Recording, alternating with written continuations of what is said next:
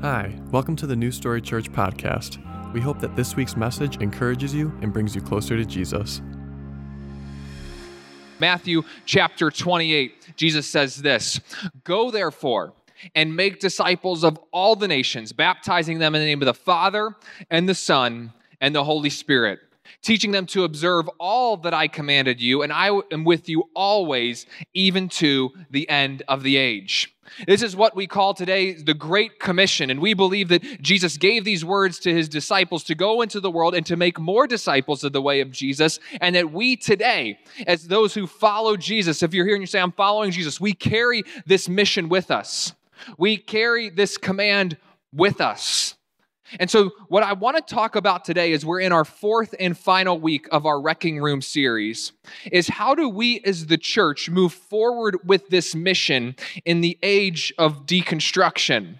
Because we have been specifically in the first three weeks of this series talking about deconstruction as it relates to Christianity, deconstruction as it relates to faith, and what it means that people have been deconstructing their faith within the church and how to approach that and how to have healthy conversations surrounding that. But as I was doing some listening for this series and some reading, I was listening to one author who was making the argument that he believes we live in general in an age of deconstruction. He was making the contention that we live in a society that's strongly influenced by a French philosopher by the name of Derrida, who's the father of deconstruction. And some of you are like, I don't care about any of this right now. Don't worry, we're getting somewhere. But uh, the, the, the, the, the father of deconstruction and uh, basically this author was making the argument in the interview that we as a society in general specifically in the united states have began deconstructing many things not just faith. He's, he's, making the argument that we've deconstructed some of our values as in the united states. We've deconstructed some of the ways we see government and what we think is the way to handle government and how to handle social issues and things like that that we've deconstructed even business models. The example that he gave was years ago if you wanted to stay somewhere you would get a hotel or a motel but now you can get Airbnb. And we've kind of deconstructed that model of hospitality and reconstructed something different. Where he talked about transporta- transportation, how it used to be if you didn't have a car, you could get a taxi or a cab or take a bus or something, but now there's Uber and Lyft. And in some ways, one way of looking at this is to say we're in a society of deconstruction and reconstruction, or you could just say things are changing. Things are changing rapidly. And the conversations that we're even having just this month about what we believe to be important could change next month. It seems like things are constantly changing. And it seems like maybe forms are being deconstructed and reconstructed, or it's just like everything's always flowing and moving and stuff is always different. And so, how do we as the church move forward in a time such as this? How do we stay close to the mission of Jesus in Matthew 28 to go and make disciples of all the nations in an age of deconstruction. So I was thinking through this question over the past few weeks, and a few things immediately came to mind. I started writing out a list of stuff. You know, one of the things is to go back to week one and say, hey, we should be leading the way as people who listen, to be quick to listen and slow to speak. Another thing that came to mind for me that we're not going to jump in this week, but so many people have mentioned this to me that I wanted to acknowledge it and say that we are going to have a conversation about it is church leadership structures. Like we got to talk about this. What is what does it mean for us to have a healthier leadership structure and have leadership structures that are not singular but plural? They have leadership structures that are diverse generationally and racially, and also bring women to the table as well. That's not just a patriarchy where we just, you know, we, you know, just all of us men around the table. Like, what does it mean for us to, to create healthier leadership structures in the church? And that's a conversation that we will have later on and a conversation we need to have, but not one that I'm going to dive into today. I just wanted to acknowledge for those who've been giving us feedback. That's something that we're hearing. That's something that we want to have a conversation about, and we are going to get there. And I was thinking through all these different reasons, but I wanted to give us three three things that we can do today, like three concepts that we can all adopt today, whether as a group or on an individual level, to say here's how we all can say, hey, if I want to today, I can start walking in these in these aspects. I can start walking in these characteristics. I can start becoming the type of person who adopts this mentality in an age of deconstruction because I believe that no matter how much things change. We as a church believe that no matter how much things in society or the world around us seem to be changing, that the mission of Jesus can and will always move forward. But sometimes we have to rethink some things, rethink how we're doing some things, so that we can be a church that moves forward in a healthy way with the mission of Jesus where we currently exist. So, we're going to go three things today. Like I said, these are things that if you want to, you can pick them up today. You can start wrestling with them and choosing to walk in them today. And we can do that as a church, and you can do it on an individual level as well. So, one of the things that I think that we need to look at and reconsider as we move forward in an age that's constantly moving and changing is our approach. Is our approach. So, growing up, I had a lot of obsessions. I was kind of a weird kid. And one of the things that I was absolutely obsessed with was going to Blockbuster, the video rental store. If any of you remember Blockbuster, some of you may not remember Blockbuster at all, but I was obsessed with Blockbuster. I used to love going to Blockbuster to rent movies. We had another local place in my hometown in Winchester, Virginia called Video Warehouse, and I was obsessed with going to Video Warehouse as well. Like, I, I loved going to the video rental store. I would have dreams. I don't remember many of my dreams, but I would have dreams about my parents saying, Yes, we can go rent a movie tonight. I, I loved walking around. I would spend forever in these stores. Should I re rent this movie? Should I rent this movie? I wouldn't only rent new releases releases. I would rent old movies as well. I loved going to Blockbuster. In fact, I hope to one day take a trip to Bend, Oregon to visit the last Blockbuster. I want to see it. It's not on a written down bucket list, but it's on the bucket list in the back of my mind because there's a certain smell and feel to Blockbuster. And the fact that I can't experience it anymore is heartbreaking to me.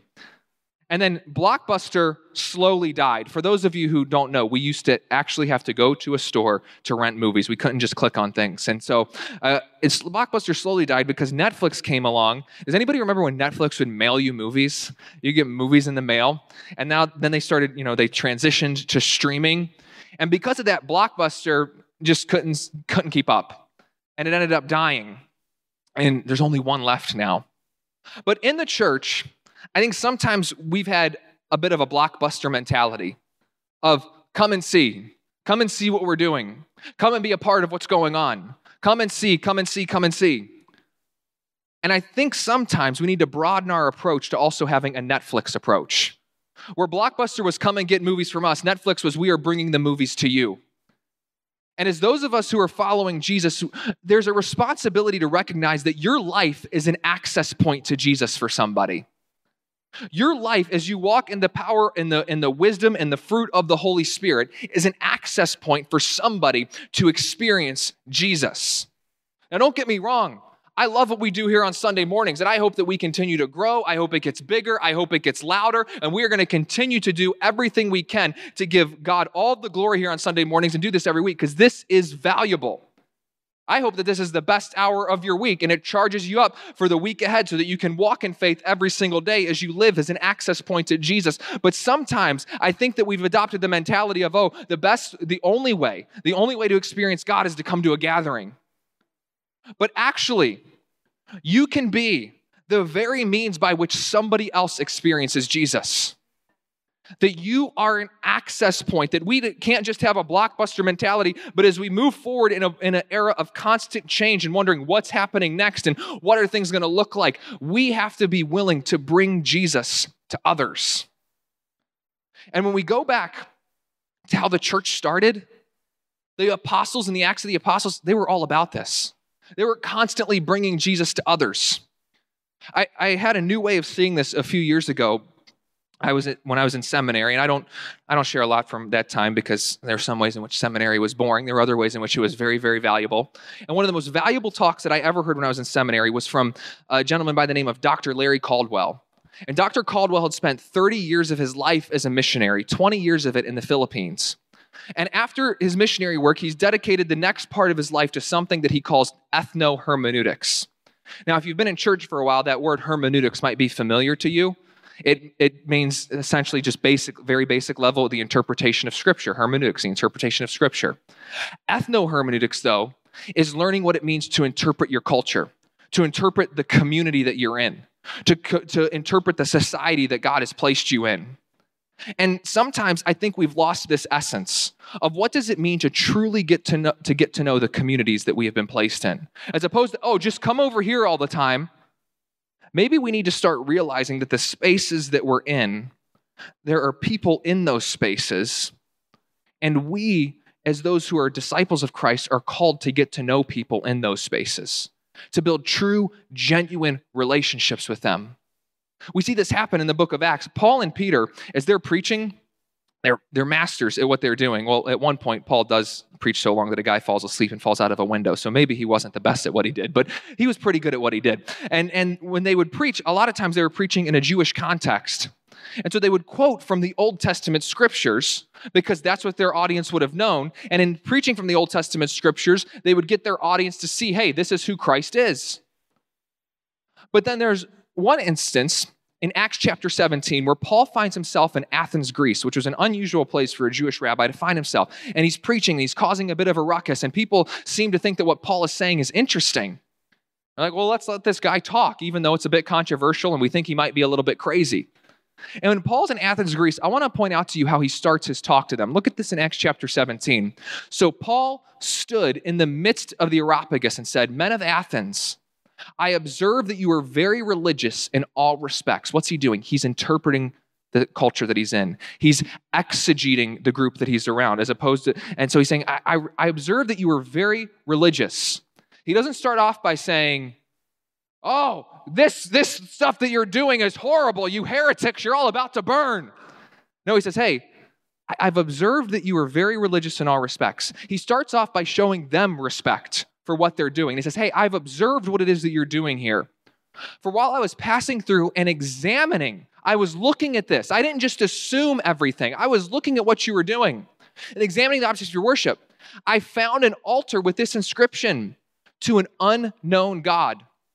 Therefore, what you worship in ignorance, this I proclaim to you. He said, I, I noticed when I was walking and looking, there's this unknown God, and there's something about that there. And what you're worshiping in ignorance, I want to talk to you about. And he goes on to explain from this place of the unknown God they're worshiping to who Jesus is. And he goes on in Acts 17, verses 24 through 27, to give an explanation of the work of Christ and all that he has done and who he is. And, and it's wow, like he, he just interpreted the culture. He, he found the needs within the culture that he was in.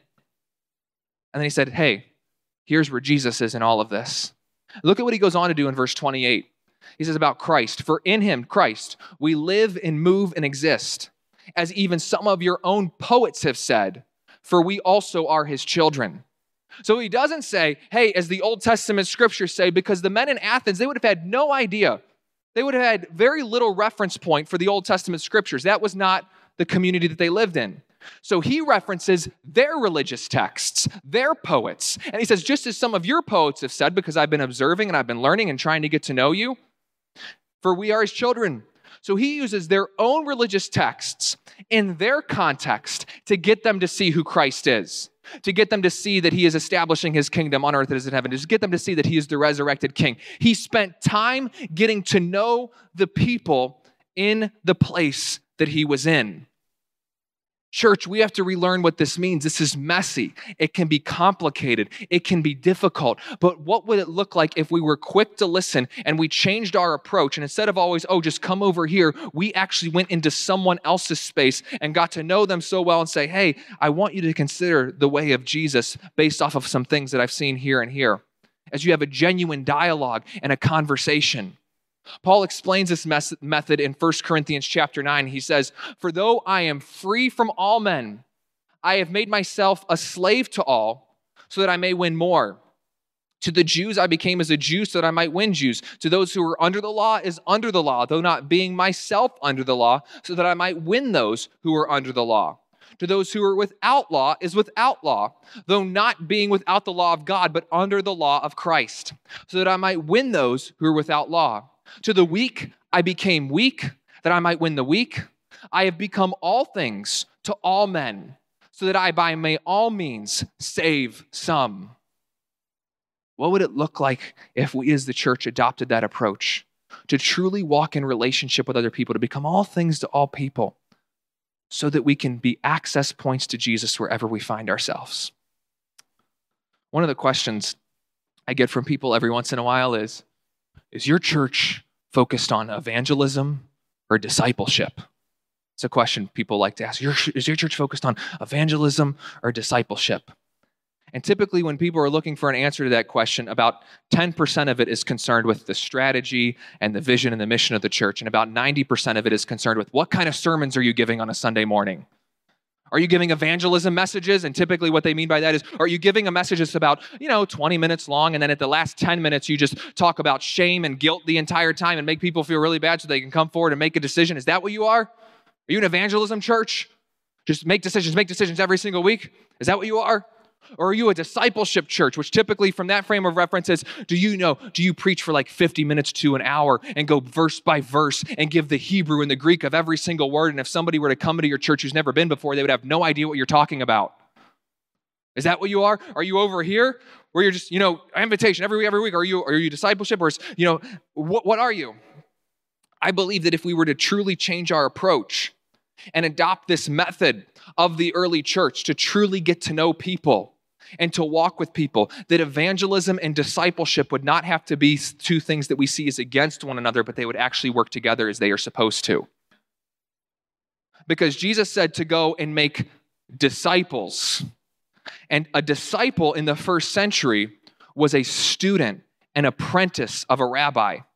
They would model their life after the rabbi. The, the best modern picture I have for this, and I'm sorry, some people will be good with this, some people, but the best modern picture I have would be like in Star Wars Episode 2, Attack of the Clones, when Anakin looks just like Obi Wan used to look. He gets that stupid little rat tail thing. And he starts following Obi Wan to the best of his abilities. He is Obi Wan's apprentice. Then he turns to the dark side, you know, you know, Palpatine, all that stuff in episode three. But but that's the, that's the best modern picture I have of apprenticing and being a student in the way of Jesus. If all of us truly lived as disciples, as students in the way of Jesus, and we are living life with others, that's an evangelism and a discipleship approach because then others may begin to walk in the way of Jesus with us. What would it look like if we had friends and family who we could just wake up and have a conversation with them one day and say, hey, I think you've been, you know, walking in this whole Jesus thing with me this entire time. And no, you didn't have to go to a service where you where you did this or that, but what, what do you think of Jesus? Where we could just have natural conversations based off of the way that we are living our life.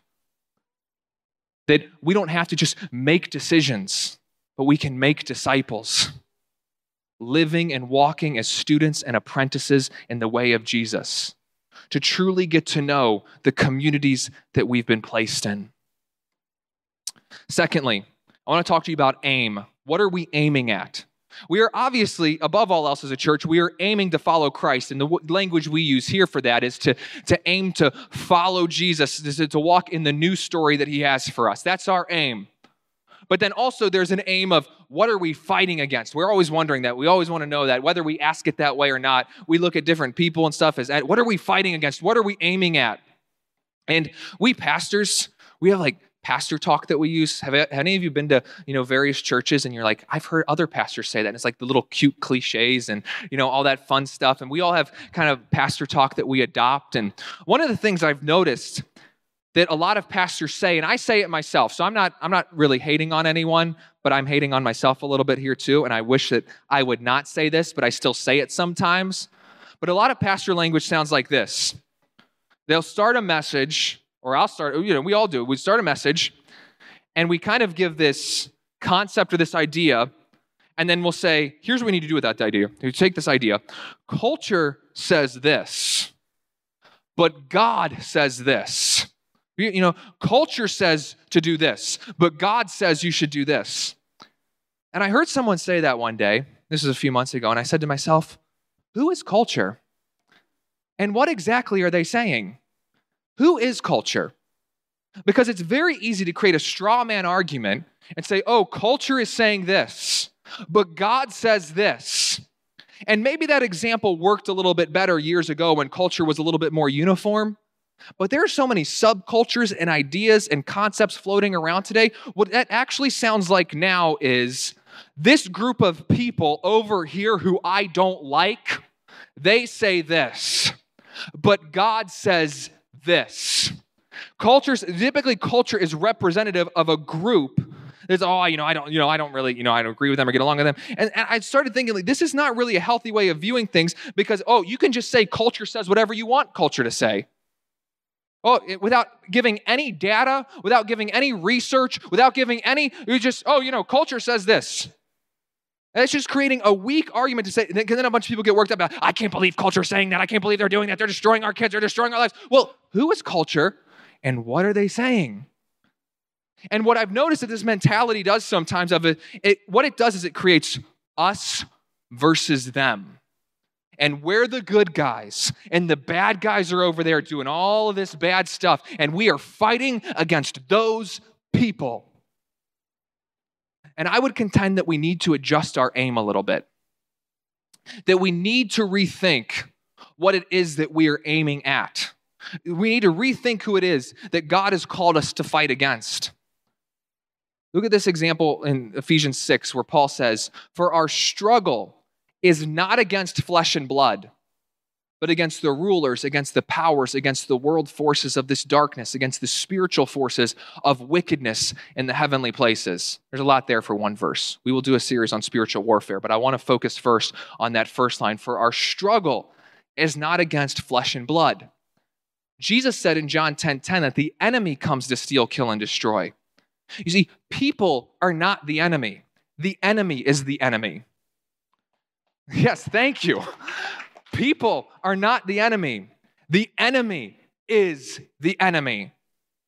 I want to share with you this quote from Pastor John Mark Comer in his latest book, Live No Lies. He says, Now let me be very clear. The people of the world are not our enemy, they are the object of Jesus' love. As Paul wrote, our struggle is not against flesh and blood, including people of differing religious, ethical, or political perspectives. God so loved the people of the world that he gave his one and only Son. Our fight is not against them, but for them. That's who our fight is for. So let's stop aiming at this person and that person and I'm going to say this really hateful thing, this horrible thing. We that's not the level that we should be fighting on. The enemy is the enemy, not other people, and our fight is for them. There is no person that exists that Jesus does not look at them and say to them, Follow me. Just as he extended that invitation to you, he extended that invitation to all people. If all people are the handiwork of God, then every single person has the capacity to have God at work within them. And so we should refocus. The enemy is the one who's trying to destroy. And if there are people who even it seems like they're moving in the direction of the enemy, that doesn't mean that we start throwing hate at them. Love your enemies. Love your enemies. People to be loved. And even when it comes to, well, we're fighting against the enemy, we're fighting against the enemy. Let's keep this in mind as well that the enemy was defeated at the cross. And so we fight as overcomers in Christ. We fight as overcomers, as those who are walking and living as disciples. Let's adjust our aim and stop always firing at other people, but live as overcomers over the enemy in the resurrected life that we have in Christ. Amen. And lastly, adaptability. Adaptability. The church is a movement that should be flexible and malleable and adaptable. Once again, as we look at Acts, in the book of Acts, so many different things were always being thrown at the, at the church all the time. But they didn't let that stop them from moving forward in the mission that Christ had called them to. In Acts chapter 27, Paul is finally on his way to Rome, and he makes it very clear in his letter to the Romans that he wanted to get to Rome. Paul wanted to get to Rome, he wanted to be there. And he's finally on his way to Rome, but it, on his way to the, the way to get to the Rome, he had he was in prison. So he's going there as a prisoner. And in Acts 27, it's a very interesting chapter where there's a storm and all these problems, and Paul tries telling people, hey, there's gonna be some problems. And people are basically like, dude, you don't know anything about leading a boat or anything. You're a rabbi, just keep your mouth shut. And like, oh, it's gonna get bad. And then they end up shipwrecked in Acts 28. And they're on this place called Malta. And in being shipwrecked, Paul is bit by a snake. And he shakes the snake off. It doesn't bother him because God is with him and shakes the snake off. And it's, it's interesting that Paul, in that moment, he's finally on his way to Rome, the one place he wanted to get to. He's on his way. He's on his way there as a prisoner. He ends up shipwrecked. There's a snake that bit his hand. He has every, every justification to be very frustrated, to start complaining, Oh, it should have been this way. Oh, it could have been this way. Oh, this is this is the worst. But even after all of that, he notices a need and still chooses to bring healing to another person. Instead of being complaining and frustrated and getting off focus, he decides to see the place that he is he is at as a sent place by God. Look at this in Acts 28. And it happened that the father of Publius was lying in bed, afflicted with recurrent fever and dysentery. And Paul went in to see him. And after he had prayed, he laid his hands on him and healed him. After this had happened, the rest of the people on the island who had diseases were coming into him and getting cured. They also honored us with many marks of respect. And when we were setting all, when we're setting sail, they supplied us with all we needed. So not only does Paul heal one guy, he then heals many people, and they're cured, and God is on the move. We need to adjust to this form of adaptability. That things are going to come our way, but we can still follow Jesus no matter what has come our way, no matter where we end up, no matter what seems to be happening in the society or in the world around us. We can still move forward in the way of Jesus. Instead of having so many conversations about what the church used to be, maybe we should start having more conversations about what the church can become. Instead of talking about so much, oh, it used to be this or used to be like that, let's start talking about who we can be and who God has called us to be and who we can become and what we can start doing. I think some of this comes from a distorted view of freedom because it's one of the things I hear.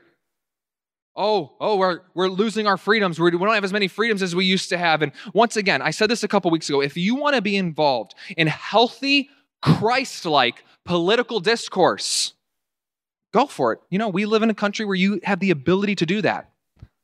But I think it gets distorted when we start acting as if our freedom comes from a governmental structure when our freedom actually comes from Christ. Oh, they're taking away, they're taking this away, they're taking that away. I think we need a higher view of freedom that there's a freedom that comes in Christ that exists above, beyond, and outside of any freedom that any business or corporation or structure or person could ever give you. That there's a freedom in Christ that we can always live as people who are free because He is the one who gives freedom. Once again, to quote from John Mark Comer in his latest book, Live No Lies, he says, Freedom, about freedom, freedom not just to choose, but to choose the good for them, Jesus and Paul, freedom isn't about autonomy from authority, but about liberating, loving relationships from sin. And positive freedom means we need a kind of power from outside of ourselves to overcome our desires for self gratification and fulfill our desires for self giving love. True freedom in the way of Jesus. See, we, we think that freedom means, oh, I'm free from authority and I can do whatever I want whenever I want. But true freedom in the way of Jesus is actually following in the authority of Jesus and recognizing that under his authority, we have been set free to do that which is good. We have been set free to serve others. We have been set free to walk in love. We have been set free to not think about me first, but to think about others first. We have been set free to serve others as Christ walked in a place of service to others. We have been set free not just to do whatever I want, but we've been set free to work for the good of all creation. That's what freedom in Christ looks like. And as we journey through the book of Acts, we see time and time again that the early church had this view of freedom, that there was a freedom that, that was given to them that existed beyond any human structure. It's really compelling the way the book of Acts starts out in Acts chapter 1. Jesus ascends into heaven in Acts 1. He physically ascends. People witnessed it with their own eyes. And there was a rumor, a legend in this time period that when a Caesar or a Roman emperor passed away that their spirits would ascend into the heavens. That's what people would say. And so Acts starts with Jesus physically ascending into the heavens. So Jesus is upstaging Caesar at this point in time. It's basically, uh, yeah, you know, there's a spirit that ascends into the heavens. For Caesar, watch this. My body is physically going to ascend into this other dimension called heaven. He upstages Caesar, demonstrating that Jesus is king, therefore Caesar ultimately is not. And so the church continues to move forward, bringing the message of Jesus all throughout the book of Acts. And it gets crazy. People get beheaded, people get stoned, people are imprisoned. As we saw earlier, people get shipwrecked. It's a crazy story. But the church keeps moving forward. They don't allow any of that to stop them because they recognize that their freedom does not come from Caesar. Their freedom does not come from the religious structures of the time that were against them. Their freedom came from Christ, so therefore they could not be stopped from walking in the way of Christ. They could not be stopped from working for the good of others because their freedom was from Him. And the book of Acts starts with Jesus upstaging Caesar. And then it, through all of that, the church keeps moving forward and it ends with Paul in Rome, right under the nose of Caesar, declaring that Jesus is king. Look at this in Acts chapter 28. And he stayed two full years in his own rented quarters. And he was welcoming all who came to him, preaching the kingdom of God and teaching concerning the Lord Jesus Christ with all openness and unhindered. I love that Luke records that all openness and unhindered. Because from a worldly perspective, he was, he was imprisoned, he was trapped. But from a kingdom of God perspective, all openness, unhindered. And Acts starts with Jesus upstaging Caesar and ends with Paul under the nose of Caesar declaring that Jesus is king because there's a kingdom that exists above and beyond and outside of all earthly kingdoms, and there's a freedom that comes from Christ that can never be taken from any of us. Instead of always getting so caught up in little squabbles, instead of always getting caught up in every little culture war, instead of getting caught up in name calling all the time, may we regain the simplicity of just simply following Jesus. May we regain the simplicity of just simply following Jesus. Because what we see in Acts is that when you simply follow Him, no matter what comes your way, He will get us to where we need to go. He will always get His church to where He needs us to go no matter what happens, we will always have a message of freedom that is above, beyond, and in some ways, even outside of any structure of this world. And if we just simply follow Him, He is good, He is faithful, and He will get us to where we need to go. So, how do we as the church exist in an age of deconstruction? How do we as the church exist in an age that's constantly changing and moving back and forth? Let's always reconsider our approach. Instead of always come and get Jesus from us, let's bring Jesus to others. Your life is an access point for someone to experience Jesus. And as you walk in the power of the Holy Spirit, you are bringing the very life and message of Jesus with you. Let's be people who consider our aim and not just aim at other people, but recognize that people are not the enemy. The enemy is the enemy, and he's the one who is working to destroy. So we are going to work in the name of Christ as overcomers to bring life above all else. Let's be adaptable. Instead of getting so caught up in this is how things used to be, we are going to focus on who we can become. And no matter what comes our way, let's just follow Jesus to wherever it is that He's taking us. This is how we as the church will move forward. This is how, no matter what else, we will be able to go and make disciples. There's a freedom that we have that can never be taken from us.